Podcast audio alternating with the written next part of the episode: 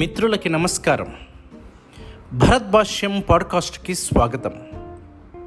ఈరోజు topic teachers classroom management తరగతి గది నిర్వహణ మెలకువలు. ఒక వ్యక్తి తనని తాను క్రమపరుచుకోగలిగిన నాడే ఇతరుల విషయంలో కూడా క్రమబద్ధంగా జీవించగలుగుతాడు. ఇతరులను కూడా క్రమబద్ధంగా తీర్చిదిద్దగలుగుతాడు. ప్రతి టీచర్ కూడా తనని తాను ఓ క్రొవ్వొత్తితో పోల్చుకోవచ్చు. ఓ క్రొవ్వొత్తి తనని తాను కరిగించుకుంటూ వెలుగునిస్తుంది. అలాగనే ప్రతి టీచర్ కూడా తన శ్రమ ద్వారా తనని తాను కరిగించుకుంటూ విజ్ఞానం అనే వెలుగుని అనేక మంది విద్యార్థులలో వెలిగేలాగా చేస్తాడు. అయితే ఒక శక్తివంతమైనటువంటి టీచర్ తన తరగతి గదిని ఎంతో సుందరంగా నిర్వహించుకోగలుగుతాడు. తరగతి గది నిర్వహణలో ఓ ఉపాధ్యాయుడు అనేకమైనటువంటి ఒడిదుడుకులను ఎదుర్కొంటాడు.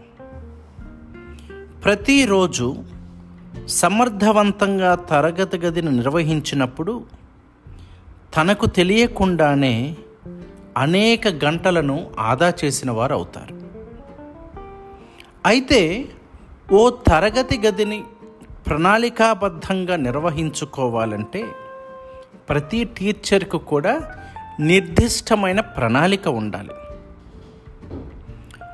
ప్రణాళికలో భాగంగానే ఒక లక్ష్యము ఉండాలి. ఎందుకు నేను ఈరోజు ఈ తరగతి గదిలోనికి ప్రవేశిస్తున్నాను? అలాగనే ఒక ఆశయము కూడా ఉండాలి. ఇక అదేవిధంగా తరగతి గదిలో మానవ సంబంధాలను బలోపేతం చేసుకోగలగాలి.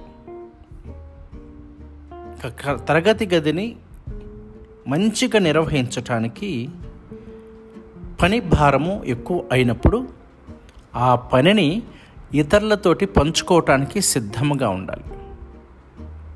ఇక అదేవిధంగా ఒక ఆర్డర్ని కూడా మెయింటైన్ చేయటం అలవాటు చేసుకోవాలి. ఇంకొంచెం మనం ముందుకు వెళ్ళినట్లయితే ఒక మూడు సూత్రాలను కనుక ప్రతి టీచరు పాటించినట్లయితే తరగతి గదిలో చాలా సక్సెస్ అవుతారు. అందులో మొట్టమొదటిది తాను చేస్తున్నటువంటి పనిని అర్థం చేసుకుంటూ తరగతి గదిలో ఉన్నటువంటి విద్యార్థులను కూడా అర్థం చేసుకోగలగాలి. ఇక రెండవది తాను మంచి మనస్సు కలిగి ఉండి విద్యార్థులకి మంచి మనస్సుతోటి బోధన చేయగలగాలి.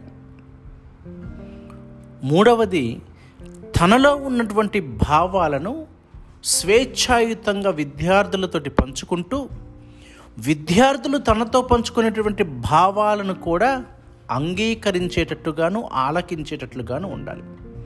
ఇలా ఏ టీచర్ అయితే చేయగలుగుతారో ఒక తరగతి గదిని సిస్టమేటిక్గా మేనేజ్ చేయగలుగుతారు.